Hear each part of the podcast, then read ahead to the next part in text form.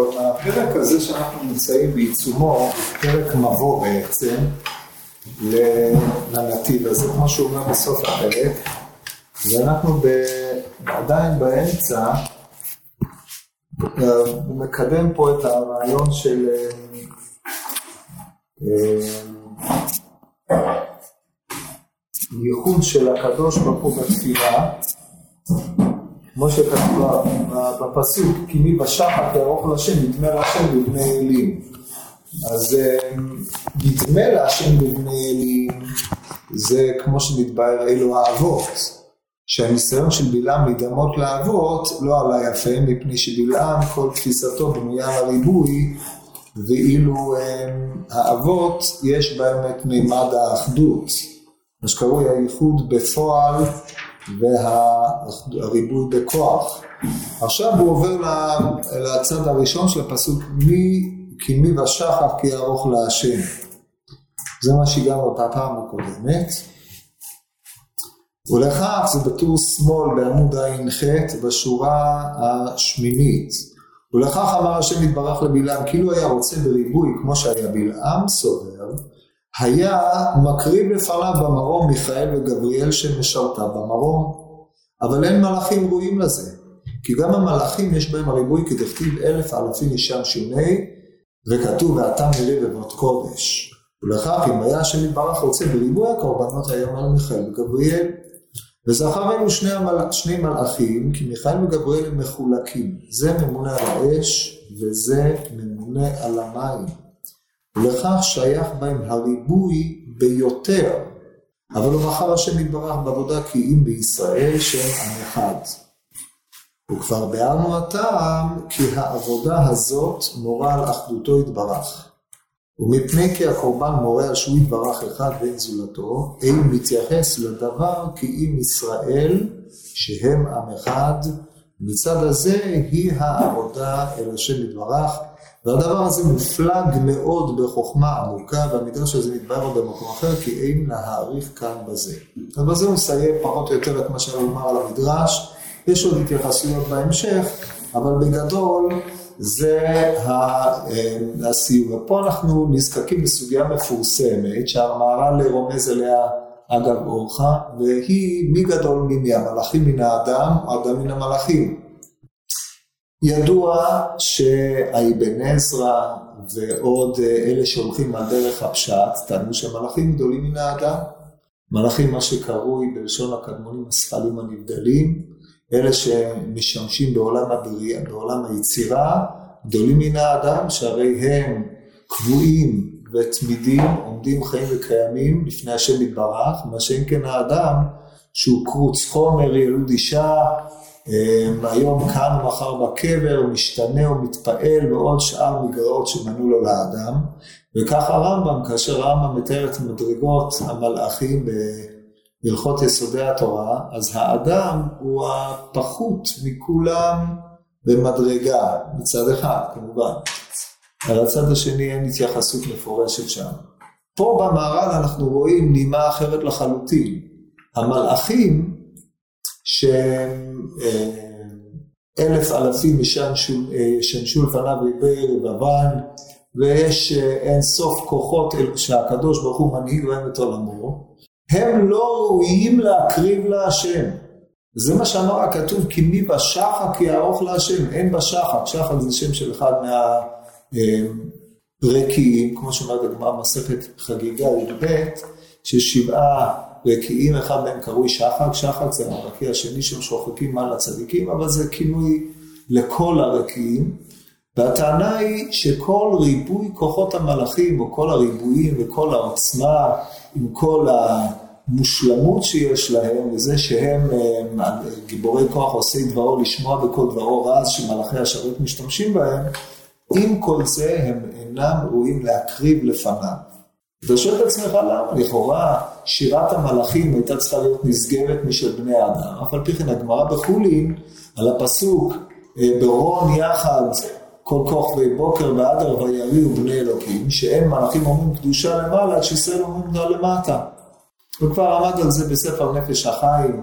בהתחלה כבר הוא דן בחקירה הזאת של מי גדול ממי, ופה אנחנו רואים עמדה ברורה של המהר"ל, שביחס לעניין התפילה על כל פנים, ברור שהמדרגה נתייחדה רק לעם ישראל, באשר עניינה של התפילה הוא לייחד את השם יתברך. המלאכים אין להם את הדבר הזה, ואדרבה, כשחושבים על זה, ואנחנו נראה שלא יכול להיות שמלאכים הם אלה שכביכול התפללו במובן של עבודה של תפילה, של התפילה כפי שהמהר"ל נוקט בה. שהרי הקדוש ברוך הוא מנהיג את עולמו על ידי המלאכים. אחד היסודות הגדולים שהשריש הרמב"ם במורה נבוכים, זה ההנהגה האלוקית על ידי המלאכים. העולם הזה, הקדוש ברוך הוא משתמש במלאכיו כדי להנהיג אותו, ויש פה גידרי שלוחוי של אדם כמותו. אנחנו מוצאים את זה בכמה וכמה מקומות, עולה יפה מהמקרא, למשל, כאשר השם שולח מלאך אל גדעון, אומר לו השם ממך גיבור החיל. אז הוא אומר, ואם השם עמנו ולמה קראנו כל זאת, ויפן השם אליו ויאמר, לך בכוח זה והושעת את ישראל. פתח במלאך וסיים בהשם. איך זה יכול להיות? אבל היא היא, מפני ששלוחו של אדם כמותו, כי מלאך, אה, היותו מזוהה עד, עד אה, תום עם השליחות שלו, מעמידה בחינה של שלוחו של אדם כמותו. אז לכן הדיבור המלאך מייצג כביכול את הדיבור האלוקי אל האדם. אבל מהטעם הזה עצמו, העובדה שהעולם הזה צריך להתנהל בכמה וכמה אה, היבטים ובכמה וכמה עניינים, ככלל יש לנו מידת אש ומידת מים שמנהלים את העולם. אני לא נכנס פה עכשיו לתיאוריה היוונית על האש והמים, יש שני כוחות אה, נגדיים שמנהלים את העולם, אבל המהר"ל פה, נעשה אצלם זה היה ארבע. אבל המהר"ל פה מציג את גבריאל ומיכאל כשני ניגודים, יש אש שהיא הכוח או מידת הדין או הכוח המחדש, מחייר, כמו תכונת האש, ויש כוח המים, המים הם הכוח המגדל בעולם, אש היא לא כוח מגדל, אלא היא ממריצה או פועלת באופנים אלו ואחרים, אבל המים הם הכוח המגדל, מצמיח, וזה בחינת מיכאל יותר מיוחס לכוח החסד. אנחנו רואים פה שני כוחות שונים שההתפרטות שלהם בעולם היא בכל המערכת של העולם בכללו. ולכן גבריאל ומיכאל מייצגים את הריבוי בעולם. עכשיו, אין בזה ריבוי יותר, פה צריך לעמוד על זה, כי שניים הוא לא ריבוי, ידוע ששלוש הוא ריבוי, כתוב ימים שניים, רבים שלושה. אבל הריבוי פה זה כיוון שיש חילוק בין שני הכוחות הללו, בין הכוח האש וכוח המים, החילוק מתבטא בעולם בהרבה מאוד ממדים, שכולם עולים להיות תחת אבות האש והמים, או תחת בחינת מיכאל ותחת בחינת גבריאל. אם כן, כל תפיסת המלאכים היא הריבוי שבו הקדוש ברוך הוא מנהיג את עולמו.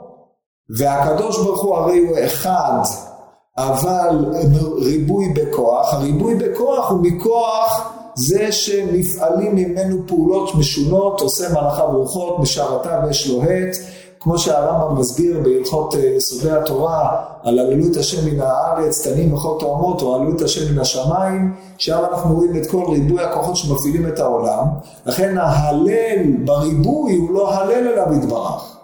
ההלל, או, הוא לא העבודה המבוקשת, העבודה המבוקשת היא על אף הריבוי לעמוד על תכונת הייחוד שמעלה ומרוממת את השם יתברך מן ההנהגה כשלעצמה, שמבטאת את הריבוי, וזה מיוחד לעם ישראל. לכן הוא אומר מי בשחק יערוך להשם, השחק עצמו לא יכול לערוך להשם את בחינת הייחוד שבו. הוא יכול לבטא את עוצמתו, את הגבורה, את הגדולה של מידות החסד ומידות הדין, אבל הוא לא יכול לבטא את האחדות, כי האחדות היא משהו שהוא הרבה יותר עליון מאשר בחינת הגדולה, בחינת הגבורה, בחינת האש והמים. אנחנו אומרים עושה שלום במרומיו, אש ומים, שהם שתי בחינות גבריאל ומיכאל, נעשו שלום, דהיינו מאוחדים ביניהם, אבל האיחוד הוא תמיד מיסוד שיותר נעלה מהם. זה מדרגת הכיסא, מדרגת הכיסא זה עולם ההנהגה האלוקי, עולם הבריאה, זה עד שם האדם, משה רבינו עליו השלום, הגיע כמו שאומרת הגמרא במסכת שבת, אחוז בכיסא כבודי ואשר להם תשובה, בסיפור המפורסם.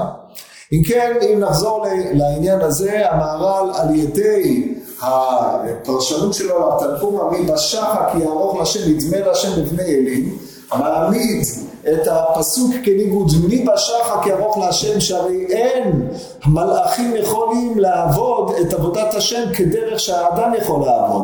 העבודה של השם של המלאך הוא מימוש שליחותו. עבודת האדם היא ייחודו של השם יתברך זה ודאי לא נתון על ידי המלאך. ידמה להשם בבני אלים. אין כמו בני אלים שיכול לדמות או לעשות את עבודתו של השם, את העבודה הזאת שהיא עבודת הייחוד. וידמה להשם בבני אלים זה נאמר על כל שאר הבריות למעט בני אברהם, יצחק ויעקב. בזה הוא החזיר את עניין התפילה כדבר המיוחד לעם ישראל, במובן של ייחודו של השם. אתה יודעת כמה היה הקטע הראשון, כן? לשאול, בהסתכלות פשטנית של הדברים, אפשר לומר בעצם ש... זה נראה מהטענה שאם הייתי צריך קורבנות הייתי אומר למלאכים לעשות את זה, שהמלאכים כביכול מספקים איזשהו צורך כאילו אלוקי, שכלומר שיש להשם כביכול, כלומר שיש דברים, כי שם התפקיד של המלאכים הוא לספק צורך מסוים, אבל אם השם צריך משהו אז הוא מבקש את זה מהם, אז מה, מה המשמעות של זה? כאילו, מתי השם שכאילו מבקש... אגב, זה בדיוק, זה גוף הטענה. לבלעם, אני חושב שאתה יכול, אתה בא להראות שאתה יכול לתת הרבה. יש לי כאלה שיכולים לתת פי אלף יותר ממך, אבל המבוקש של העבודה הוא לא מה שאתה תיתן לי, ומה שאתה נותן לי, משלי אתה נותן, וזה אני לא צריך. כל רעיון העבודה הוא דבר שכביכול אין לי, שזה אמרנו, זה חידוש אדירים שהמערב חידש, כן? אבל אמרנו שוב, זה הכל אה, סובב בתוך אה, אותו עניין, אבל העמדותו של הקדוש ברוך הוא כביכול כתלוי בעם ישראל בשביל יחדו. כן, כל זה הסברנו בפעמים הקודמות, זה לא יכפול את זה. זה, ההסתכלות הפשטנית היא בדיוק מזוהה עם ההסתכלות של בלעם. זה מה שכתוב, כי מי בשחר, כארוך לשם, מה באת לעשות? יש רק מישהו אחד שיכול לעשות את זה. זה מי שנברא לייצג את, ה, את האחדות האלוקית בעולם, זה עם ישראל. אז לכן זה כביכול, אין, אין לך סיכוי בכלל, אתה לא מתחיל בעניין. בהמשך נראה עוד טענה שהיא קשורה בטבורה לטענה הזאת, אבל בשביל זה אנחנו צריכים לקדם קצת. טוב, אז בזה יצאנו ידי חובת ההסברה של המדרש, כן. אז מי בשחק ירוק להשם, המלאכים לא יכולים מכוח זה שהם לא בני אדם, או מכוח זה שהם לא עם ישראל? מכוח זה שהם, התפקיד שלהם הוא לייצג את הריבוי הבא מן האלוה אל האדם. בניגוד לתפקיד של האדם. תפקידו של עם ישראל זה עם זו יצרתי לי תהילתי יספרו. תהילתו היותר עליונה של הקדוש ברוך הוא זה האחדות והקוליות, כמו שהסברנו בפעמים הקודמות. אז המלאכים זה לא שהם לא בני אדם, זה למרות עליונותם, הם עדיין טבועים בחותם הריבוי. זה בקצרה, ברור?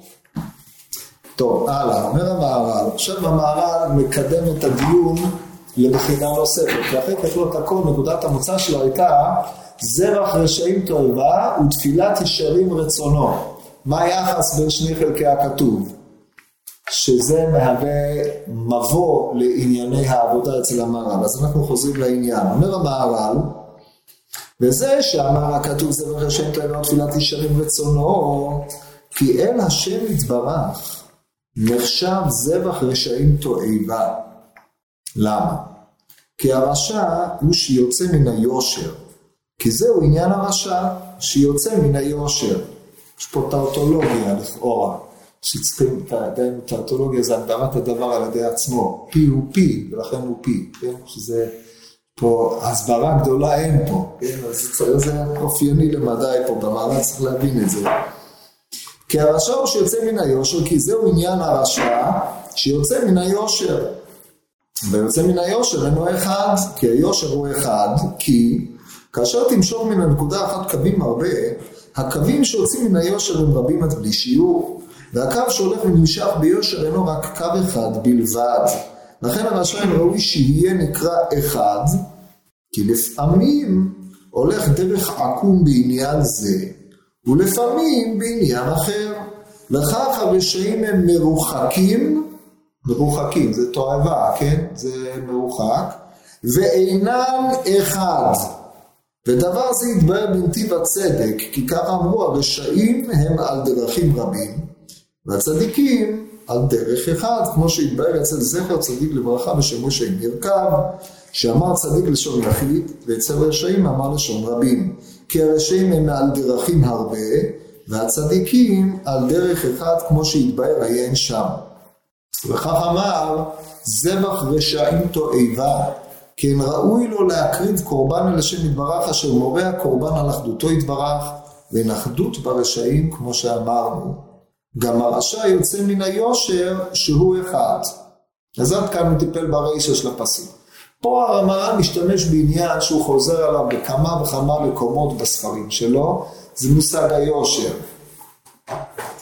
מה הוא מתכוון ומה העניין של הרשע יוצא מן היושר? בכלל המהר"ן משתמש בהסברות שיש להם אה, דימויים גיאומטריים, זה חוזר על עצמו בכמה מקומות, ממדים של אה, מספרים, אה, מרחבים, קווים, וההנחה היא שיש התאמה בין העולם, האופן שהעולם מחולק לפי השכל האנושי לבין מידותיו של האדם ולמעלה מזה לעבודתו של האדם ולאופן שבו הוא עובד כלפי הבורא יתברך. זה כנראה ההנחה ולכן אפשר להביא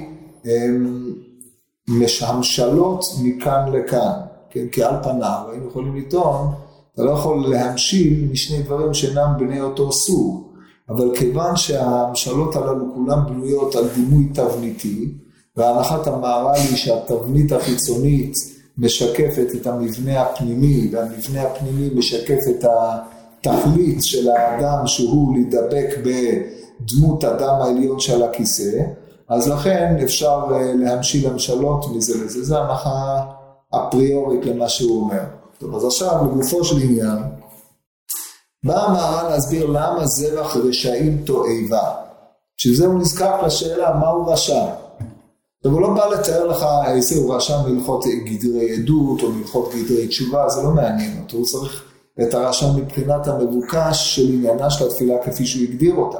שכיוון שעניינה של התפילה זה לייחד את השם יתברך, הרי ייחודו של השם יתברך יכול לבוא רק בעבודה שטבועה בחותם של ייחודיות, בחותם המעיד באשר העובד עובד, שהוא מייחד בעבודתו את השם יתברך.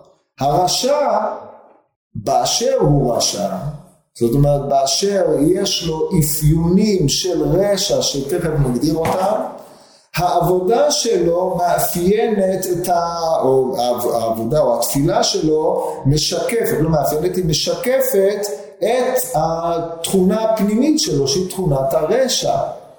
לא מבחינת מושג הרוע פה, אלא הרשע מעניין את המהר"ל פה מבחינת מושג האחדות. ולכן הוא נזקק פה להסביר את הרשע במובנים של קווים ישרים או במובן של יושר. כן, כי על פניו, רשע זה קל מאוד, נפש רשע יפתרה. אתה מסביר מה זה רע, אותה מה זה רשע, אבל זה לא שייך לנקודה. לכן בא המהר"ל ולוקח את מושג היושר כאמת מידה מאפיינת. היושר הוא אחד. מה זה היושר? בכלל, אנחנו רואים את זה כמה וכמה פעמים במערב, יש שלושה עניינים, יש לך נטייה לימין, יש לך נטייה לשמאל, יש לך ללכת בדרך האמצע הממוצעת. עכשיו המיצוע בין ימין לשמאל היא לא שאתה לא החלטת אם להימין או לא החלטת אם להשמיל ואתה בשום היותך חסר החלטה אתה נאלץ להישאר באמצע אלא האמצע זה הדבר המבוקש, הדרך ההליכה הרצויה והיא נקראת דרך הישרים או בניסוח אחר מסילת הישרים. היא מכוונת כל כולה להוציא את כל כוחותיו של האדם אל הפועל בצורתם היותר נאותה כפי שהקדוש ברוך הוא ברא אותו. כמו שנאמר האלוהים עשה את האדם ישר והמה ביקשו חשבונות רבים. כך אומר קהלת. עשייתו של האדם ישר פירושו של דבר שהוא עושה מה שהוא מצווה עליו או מה שהוא מחויב לעשותו. זה היושר הבסיסי, זה מידת הצדק או מידת צדיק, כמו שהרמב"ם המורה בג' נ"ג מגדיר מה זה צדיק וצדק, זה מי שעושה את מה שהוא מחויב לעשותו, או הדבר שלשמו הוא נברא עליו, זה היושר מבחינת האדם.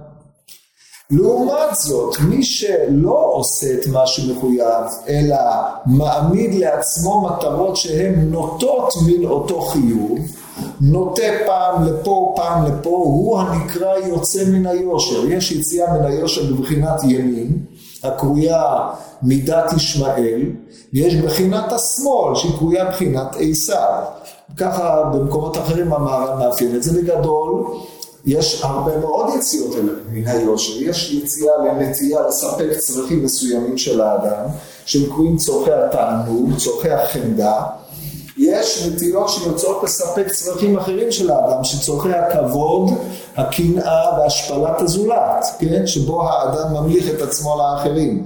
אלה בגדול מה שקרוי מצד אחד התאווני או החמדני מצד אחד, התאווני וחמדני מצד אחד, לעומת נטיות הקנאה והכבוד מצד שני, אלה מאפיינות יציאות מן היושר, האדם יכול להתעכב, להתחיל פעם פה, פעם פה, לכופף אחד אל השני, כמו שאנחנו רואים מעשים שבכל יום, או שומעים למען הדיוק, מעשים שבכל יום על אנשים שנוטים כך. כל הדברים הללו, אומר המהר"ל, הם יציאה מן היושר. היציאה הזאת מן היושר מעמידה אה, תכליות שונות מן התכלית שלשמה האדם נברא. ומתוך כך, מי שפועל פה, מי שפועל כך, הוא פועל ברשע, מפני שהוא לא מצדיק את, את הסיבה שלשמה הוא נוצר, כן? הוא לא ממלא את תעודתו ואת שליחותו. הדבר הזה נקרא רשע, בניגוד למונח צדק, שפירושו, כמו שאמרתי קודם, אה, משלם את חובו או מוציא את תעודתו אל הפועל. עד כאן זה ברור. אז לפי זה מושגי הרשע והיושר פה הם אינם נמדדים באמת מידה של כמה רע האדם עושה לאחר או לא, אלא האם האדם עושה את מה שהוא צריך ולכן הוא צדיק, או שהאדם עושה את מה שהוא רוצה והוא לא מה שהוא צריך, נוטה מן המחויבויות שלו ומהלך אחר הקפריזות של עצמו שהן אינסופיות וכאשר שהוא גומר למלא את תאוותו בדבר אחד, מתעוררים עניינים אחרים, הוא יכול לעשות שני דברים שהם סותרים אחד את השני, זה לא משנה, כי הרי אמת המידה היא האני, כמו שאמר אה, פרוטגורס, האדם הוא מידת כל הדברים, והאדם הזה זה מה שבא לי באותו זמן, שעכשיו בא לי, זה המידה. אז לכן, האדם הוא קובע את התכלית של עצמו, אז מה היושר פה? איזה סטנדרט יש לו מחוץ לעצמו שעל פיו הוא ילך? אין, הוא הסטנדרט. מה שהוא מאמין זה קיים, ברגע שהוא מפסיק להאמין בו, אין לו שום קיום, אין לו שום ערך. זה נקרא יציאה מן היושר. היושר אם כן בהכרח מגדיר נקודת תכלית שהיא מחוצה לאדם שאליה האדם צריך לשאוף באשר האדם הוא תהליך של הוצאה מן הכוח אל הפועל. עד כאן התיאוריה. זה מובן שמי שלא מגיע לדברים עמוקים, צריך לחשוב עליהם הרבה. בעיקר להכריח, אדם צריך להגיע להכרה, אי אפשר להוכיח את זה הוכחה אובייקטיבית, מה שקרוי מופתית אצל הקדמונים, אבל אדם על ידי התבוננות פנימית וממושכת, פלוס אה, גם ידיעה כלשהי בכתבי הקודש, צריך להגיע למסקנה שמטרתו של האדם, או התכלית שעושה את האדם אדם מתמיד מחוצה לו ואליו הוא שואף, כן? זה היסוד הגדול שהוא היושר שאליו אדם מכוון את עצמו. לא, או ניסוח רמח"לי זה המסילה, שהאדם הישר מיישר את עצמו בהליכה בזאת המסילה, וההליכה במסילת הישרים הזאת היא אה, מקדמת אותו ומגלה לאט לאט את, ה, את הכוחות היותר פנימיים שיש בו, שהוא צריך להתגבר עליהם שלב אחר שלב. אז אם כן, אם נחזור לדברי המהר"ל, אומר המהר"ל, נחזור להסביר את העניין של הרשע הזה, וזה מה שאמר הגדול זרח השם תועבה בתפילת ישרים רצונו. כי אל השם יתברך נחשב זבח רשעים תועבה כי הרשע הוא שיוצא מן היושר. כי זה עניין הרשע. שהוא חייב להגיד את זה, כי אם היינו מעמידים את עניין הרשע בהקשר משפטי, היינו אומרים, זה מה זה נוגע לעניין הרשע? היינו מעמידים את עניין הרשע בהקשר של בן אדם לחברו, בהקשר של שאלות טוב לב, התחשבות ועוד שאר מנגנונים, ההגדרה הזאת לא רלוונטית, לכן המהר"ל חייב לחזור ולומר פה, זה עניין הרשע, מנקודת ראות של הייחוד של עשייה שהיא תבטא את ייחודו יתברך, עניין הרשע הוא יוצא מן היושר. שנייה תכף נתייחס לזה. אה, זה עניין הרשע שיוצא, כי הרשע הוא שיוצא מן היושר. מפני שהוא תמיד מגדיר לעצמו מטרות שהן אינן אה, המטרה שאליה הוא צריך לשאוף, אלא מטרות שהוא המציא. והמצאת המטרות הללו וכל מה שהוא עושה משם ואילך זה לספק את אותם צרכים. יכולים להיות בני רגע, בני שבוע ועוד אה, וכן הלאה, זה הדרך. והיוצא מן היושר אינו אחד כי היושר הוא אחד. כן, פה לא צריך הרבה דמיון, הוא משתמש בתפיסה שבין שני קווים ישרים, בין שני נקודות עובר קו ישר אחד, אז יש לך נקודה שאליה אתה צריך לשאוף כל יציאה, כל הגדרת נקודה אחרת שהיא לא הנקודה התכליתית, שהיא גילוי ייחודו של הקדוש ברוך הוא בעולם, ושיעבוד כוחותיו של האדם אל אותה נקודה, שלשון אחרת היא מילוש שליחותו של האדם באשר הוא האדם, זה יציאה מן היושר. ברגע שהיא יציאה מן היושר, אתה לא מבטא את אותה נקודה שלשמה נבראת שאליה אתה צריך לשאוף. זה רשע מפני שאתה לא מצדיק את הסיבה שבגללה אה, באת. זה מערך המושגים שהולך פה, ועל פי זה הקל להבין את הקטע, כן. איך הם מגיעים לדעת מה הנקודה הזאת? זו שאלה טובה מאוד. קודם כל צריך ללמוד את זה. רק לימוד. לומדים, מסילת ישרים מגדיר לך יפה, הוא מגדיר אבל פה הוא מניח, כמו שאמרתי, זה פרק הקדמה, פה הוא מניח את התשתיות לתפיסת מושג התפילה. בהמשך הוא יסביר את עניינה של התפילה ועוד כל מיני עניינים, אבל התיאוריה צריכה להיות ברורה. מושג הצדק, מושג, מושג הצדיק, מושג הרשע פה. כן, הם לא הצדיק והרשע של התניא, לא הצדיק והרשע של הרמב"ם, זה בהלכות אה, תשובה, אבל הרעיון פה מוגדר מתוך עצמו, כן, הוא יוצר לעצמו את השפה ועל פיה הוא אה, כמובן מראה שזה בדיוק כוונת חז"ל, אחרי שהוא הגדיר את המושגים בהתאם לאופן שבו הוא תפס את הכוונה של חז"ל. יחידה לכלל האנושות? לא, זה הדבר המעניין. כשם שפרצופיהם שונים, דעותיהם שונות. יש נקודה אחת משותפת לכולם, זה ייחודו יתברך. האופן שבו אני ואתה קולטים את הייחוד הוא שונה. המשותף בינינו שהוא ייחוד, כן? אם היינו נדרשים לאחידות, הסברתי בהתחלה, בהתחלה את ההבדל בין אחידות לאחדות, אם היינו נזקקים לאחידות, זה תפיסה קומוניסטית משהו, כן? כולם אותו דבר. אבל זה לא נכון, אומרת המשנה שהקדוש ברוך הוא טבע לאדם אחד ויש לו ריבוי דעות, כן? אדם טובע מטבע אחד, כולם נראים אותו דבר. וזה מפני שהאחדות האלוקית היא אחדות בפועל וריבוי בכוח. לכן יש ריבוי כוחות, יש ריבוי גוונים. עם ישראל הוא י"ב שבטים. שם זה בנוי על י"ב צירופי הוויה, כן? וי"ב השבטים מבטאים כוחות שונים בעולם, פנים שונות, אבל כולם חוזרים אל הייחוד. ברור? לכן גם בני אדם הם שונים, לכן חלק מהאתוס הליברלי, לא מדבר לא על הליברל הקיצוני, אבל הליברלי זה של לתת מקום לדעתו של האחר, מפני שאדם לא יכול להשיג את כל האמת בעצמו, הוא רואה זווית מאוד מסוימת, זווית שהיא מבנה הנפש שלו.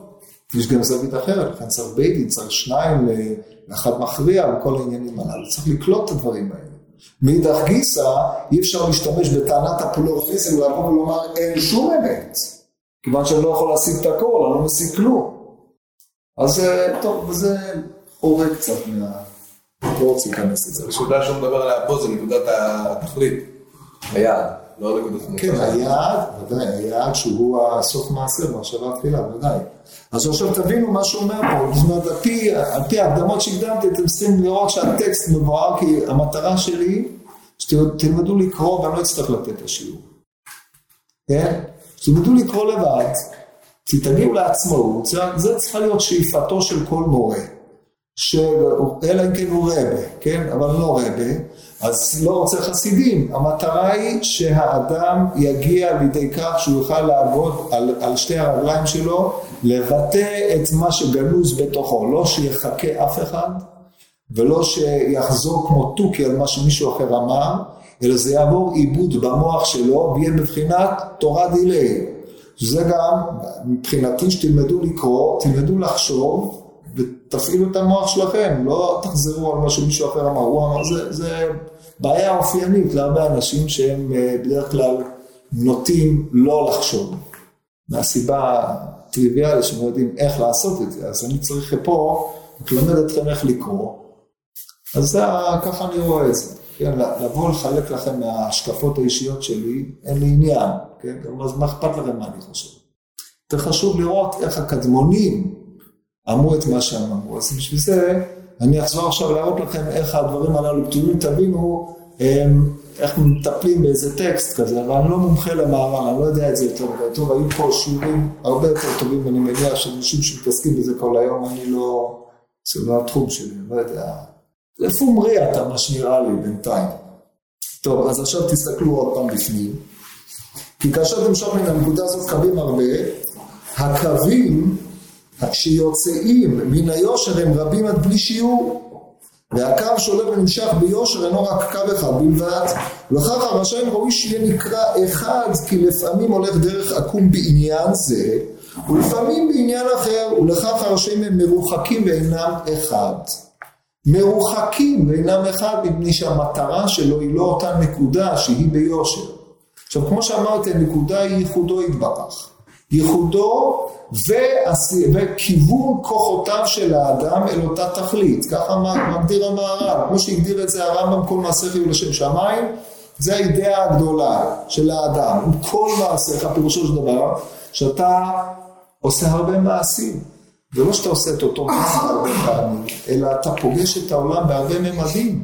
אתה פוגש את העולם בבן אדם לחברו, אתה פוגש את העולם בעולם הלימוד, אתה פוגש את העולם בעבודה, אתה נניח אמ, גורף ביבים, זה עבודה שלא מהמכובדות, גם שם אתה פוגש את הקדוש ברוך הוא באופן שבו אתה מתייחס לעבודה שלך, בנאמנות שלך כלפי זה, אתה פוגש בני אדם באופן שבו אתה מייצג את מה שאתה מחויב לעשות גם ביחס לזה, אתה פוגש את הקדוש ברוך הוא בתפילה, בבית כנסת, כאשר אדם נמצא בבית עם הילדים שלו, עם אשתו וכן הלאה, על זה הדרך.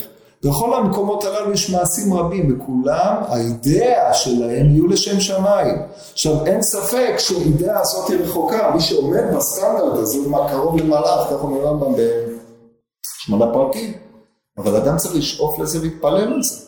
ברגע שאדם שואף ומתפלל, מכיוון שאדם הוא קרוץ חומר, שאור שבעיסה מחמיץ אותו הרבה, אז יש סיכוי שהקדוש ברוך הוא יסייע בידו, כי זאת התכלית. כי בזה גופה מתגלה אחדותו של הבורא יתברך במעשיו של אדם. זה ישראל אשר בך אתפאר, כן ככה אומר הנביא. אשר על כן, על זה אדם צריך להתפלל. ברגע שאדם מבין את זה, ומח... וזאת מטרתו, אז הוא פועל לפי מטרת היושר. זה שהוא לא נמצא שם, זה שהוא חיים בעולם, לא נברא פה אדם שלם, נברא פה חסר, תכליתו להשלים את עצמו. עד כמה, אמרו, זה תמיד יהיה בשלב האמצעי, כמו שלא עליך מלאכה לגמור, אמרו, ויהיה אתה בן חולים להיבטל ממנה, מה שאין כן אצל הרשע. הרשע הוא יוצא מן היושר, כי לא הד... הנקודה הזאת של עשיית רצון השם, ובעשייה הזו העמדת העיקרון של האחדות האלוקית מתגלה פה, אלא עשיית רצון עצמו. ברגע שעשיית רצון עצמו מתגלה, הזה הוא שיטתי וטבוע בחותמו, וטבוע עמוק בתודעתו של הרשע, אז הוא בהגדרה יוצא מן היושר, גם אם הוא חוצה אותו לפעמים, הרי שהיושר הזה הוא לא נעשה בשביל התכלית של היושר, הוא נעשה בשביל התכלית העצמית שלו, זה בקצרה. אז לכן אומר המהר"ל, אחר הרשע ראוי שנקרא אחד, כי לפעמים הולך דרך הקהלתו מעניין זה, לפעמים מעניין אחר, ולכך הרשעים הם מחוקים בין אחד. דבר זה התבנתי ועצר איתו ומדלג על כל זה. ולכך אמר, שנייה אחת, זבח רשעים תועבה, כן ראוי לו להקריב קורבן אל השם יתברך, אשר מורה הקורבן על אחדותו יתברך. ואין אחדות ברשעים, אם כן זבח רשעים הוא סתירה, כי מגמת הזבח היא להצביע או להראות את אחדותו יתברך, את היותו הכל והכל לא, כמו שראינו בעמוד הקודם. ואילו הרשע כשהוא מקריב את הזבח, התודעה מלווה אותו היא תודעת התמימות, דהיינו מה יצא לי מזה שאני מקריב את הזבח. מה שיצא לי זה לא כדי שאני אחזיר את מה שיצא לי לממש את המטרה, אלא מה שיצא לי לממש את מה שאני רוצה. כן, מה אתה, שואל? אה, אני לא הבנתי את. מה שהוא כותב שמן היושר רוצים אה, הרבה קווים הרבה. יש לך נקודה פה, יש לך נקודה פה. מפה לפה יש אין סוף נקודות. אתה יכול להוציא מפה אין סוף נקודות, רק אחת תגיע לפה, נכון? זה הכוונה שלו. ברור, בשביל זה ציינתי לכם את זה כמטרה שהיא מחוצה לך, שאליה אתה צריך לשאוף, שהיא נקראת היושר. אותו מטרה מחוצה לך הוא כביכול אה, המימוש השליחות שיש לו לאדם בעולם. כל אחד יש לו את התפקיד שלו, זה כמו שהוא שאל חברך בצדק, איך אני אדע מה הוא? שאלה מצוינת מאוד. אבל מבחינת המחויבויות של האדם, כל אדם יש לו את המחויבויות שהן אה, מחויבויות הלכתיות, כמו שהוא אומר בפרק הבא, כן? כל נטייה מזה, כאשר הנטייה היא התכלית שלשמה אני פועל את פעולתי, מה מעניין אותי, מהי השאיפה שלי, מה אני רוצה להשיג. אם מה שאני רוצה להשיג אין השם כל מזימותיו, כמו שכתוב על הרשע בתהילים, אז אני יוצא מן היושר הזה. אם אני רוצה להשיג מטרות ביניים כדי לממש את אותו נקודה שהקדוש ברוך הוא טבע בי, אז אני עדיין נמצא בקו היושר, זה בקצרה, מובן? כשהוא אומר יש כמה קווים, הכוונה יש כמה קווים, רק אחד מהם הוא היושר. כן, כל השאר זה אמיתי, הוא חייב להיות שזה ככה, כן. אז כאילו שהרמח"ל מרן, מדבר פה על העניין של ההבדל בין קורבנות צדיקים לקורבנות רשעים, זה בעצם מתקשר למה שאמרנו בשיעור שעבר על ההבדל בין הקורבנות של האבות לבין. ברור, זה פסקה הבאה, בקטע הבא, מספיק? טוב, עוד טיפה. אז זה מה שהוא אומר, אשר מורה הקורבן לאחדותו יתברך אין אחדות בהשם כמו שאמרנו גם הרשע יוצא מן היושר שהוא אחד.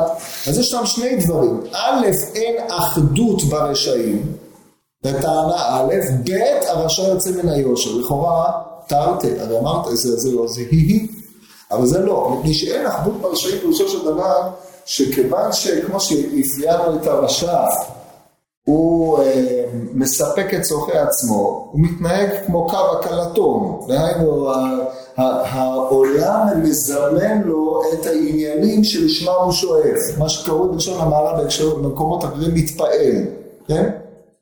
זאת אומרת, הוא שמע פתאום אה, ג'אז, והוא פתאום אוהב את המוזיקה הזאת, הכל מתועל לשם. לאחר מכן, הוא החליט שהוא עובר לאומנות, אז הכל עובר לשם, וכן הלאה על זה, זה רק בדוגמאות אה, כאלה ואחרות. אותו דבר אם הוא פעם החליט להשקיע באושר כזה, פעם ללכת על מהלך כזה, לפי מה שהעולם מזמן לו, הוא נפעל, לכן הוא אף פעם אין בו אחדות. זאת אומרת, הוא לא מתעל את כל פעולותיו, את כל מגמותיו, להשיג מטרה אחת. למרות הריבוי שיש במעשיו של אדם, אצלם כל, הריבוי הזה, המטרה מתחלפת הרבה מאוד. זו נקודה ראשונה. נקודה שנייה, ואליו יובן, שהיושר, דהיינו הנקודה התכליתית, שהיא נקודת גילוי אחדותו יתברך בעולם השם אלוקינו השם אחד, זה לא מעניין אותו. אז משני צדדים אין בו את בחינת האחד. א', מצד דפוסי הנוער שלו, וב', מצד זה שהנקודה שהיא מעמידה את האחד, היא לא מעניינת אותו.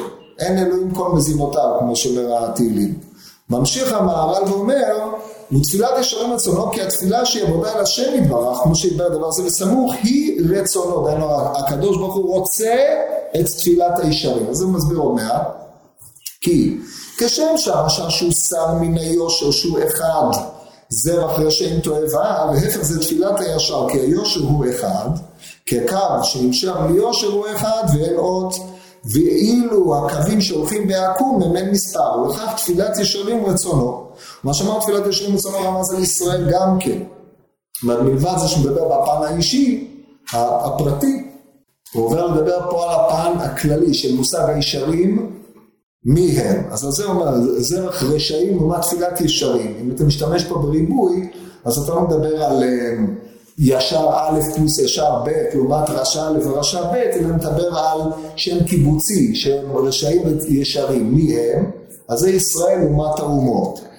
וזה מה שהוא אומר, הוא תפילת ישרים את צונו, רוצה לומר רמז על ישראל גם כן, וזה כי ישראל יקראו ישרון השם היושר שבהם, והם אחד כמו שנתברר כי הישר הוא אחד. לכן התפילה שלהם היא רצונו יתברך כדכתיב מי גוי גדול אשר לא אלוקים קרובים אליו, כאשם אלוקינו בכל קוראינו אליו. פה חוזר למדרש, לכן אמר לבלעם אחר העבודה כי אם בישראל, ואחרי שהם תועבה, נאמר על עבדי הכוכבים מזלות, שמאס השם בקורבן שלהם, והם נקראים רשעים, להפך ישראל שעליהם נאמר בעמך, כולם צדיקים. אז בזה הוא סיים את המדרש, ואנחנו צריכים ללכת למי.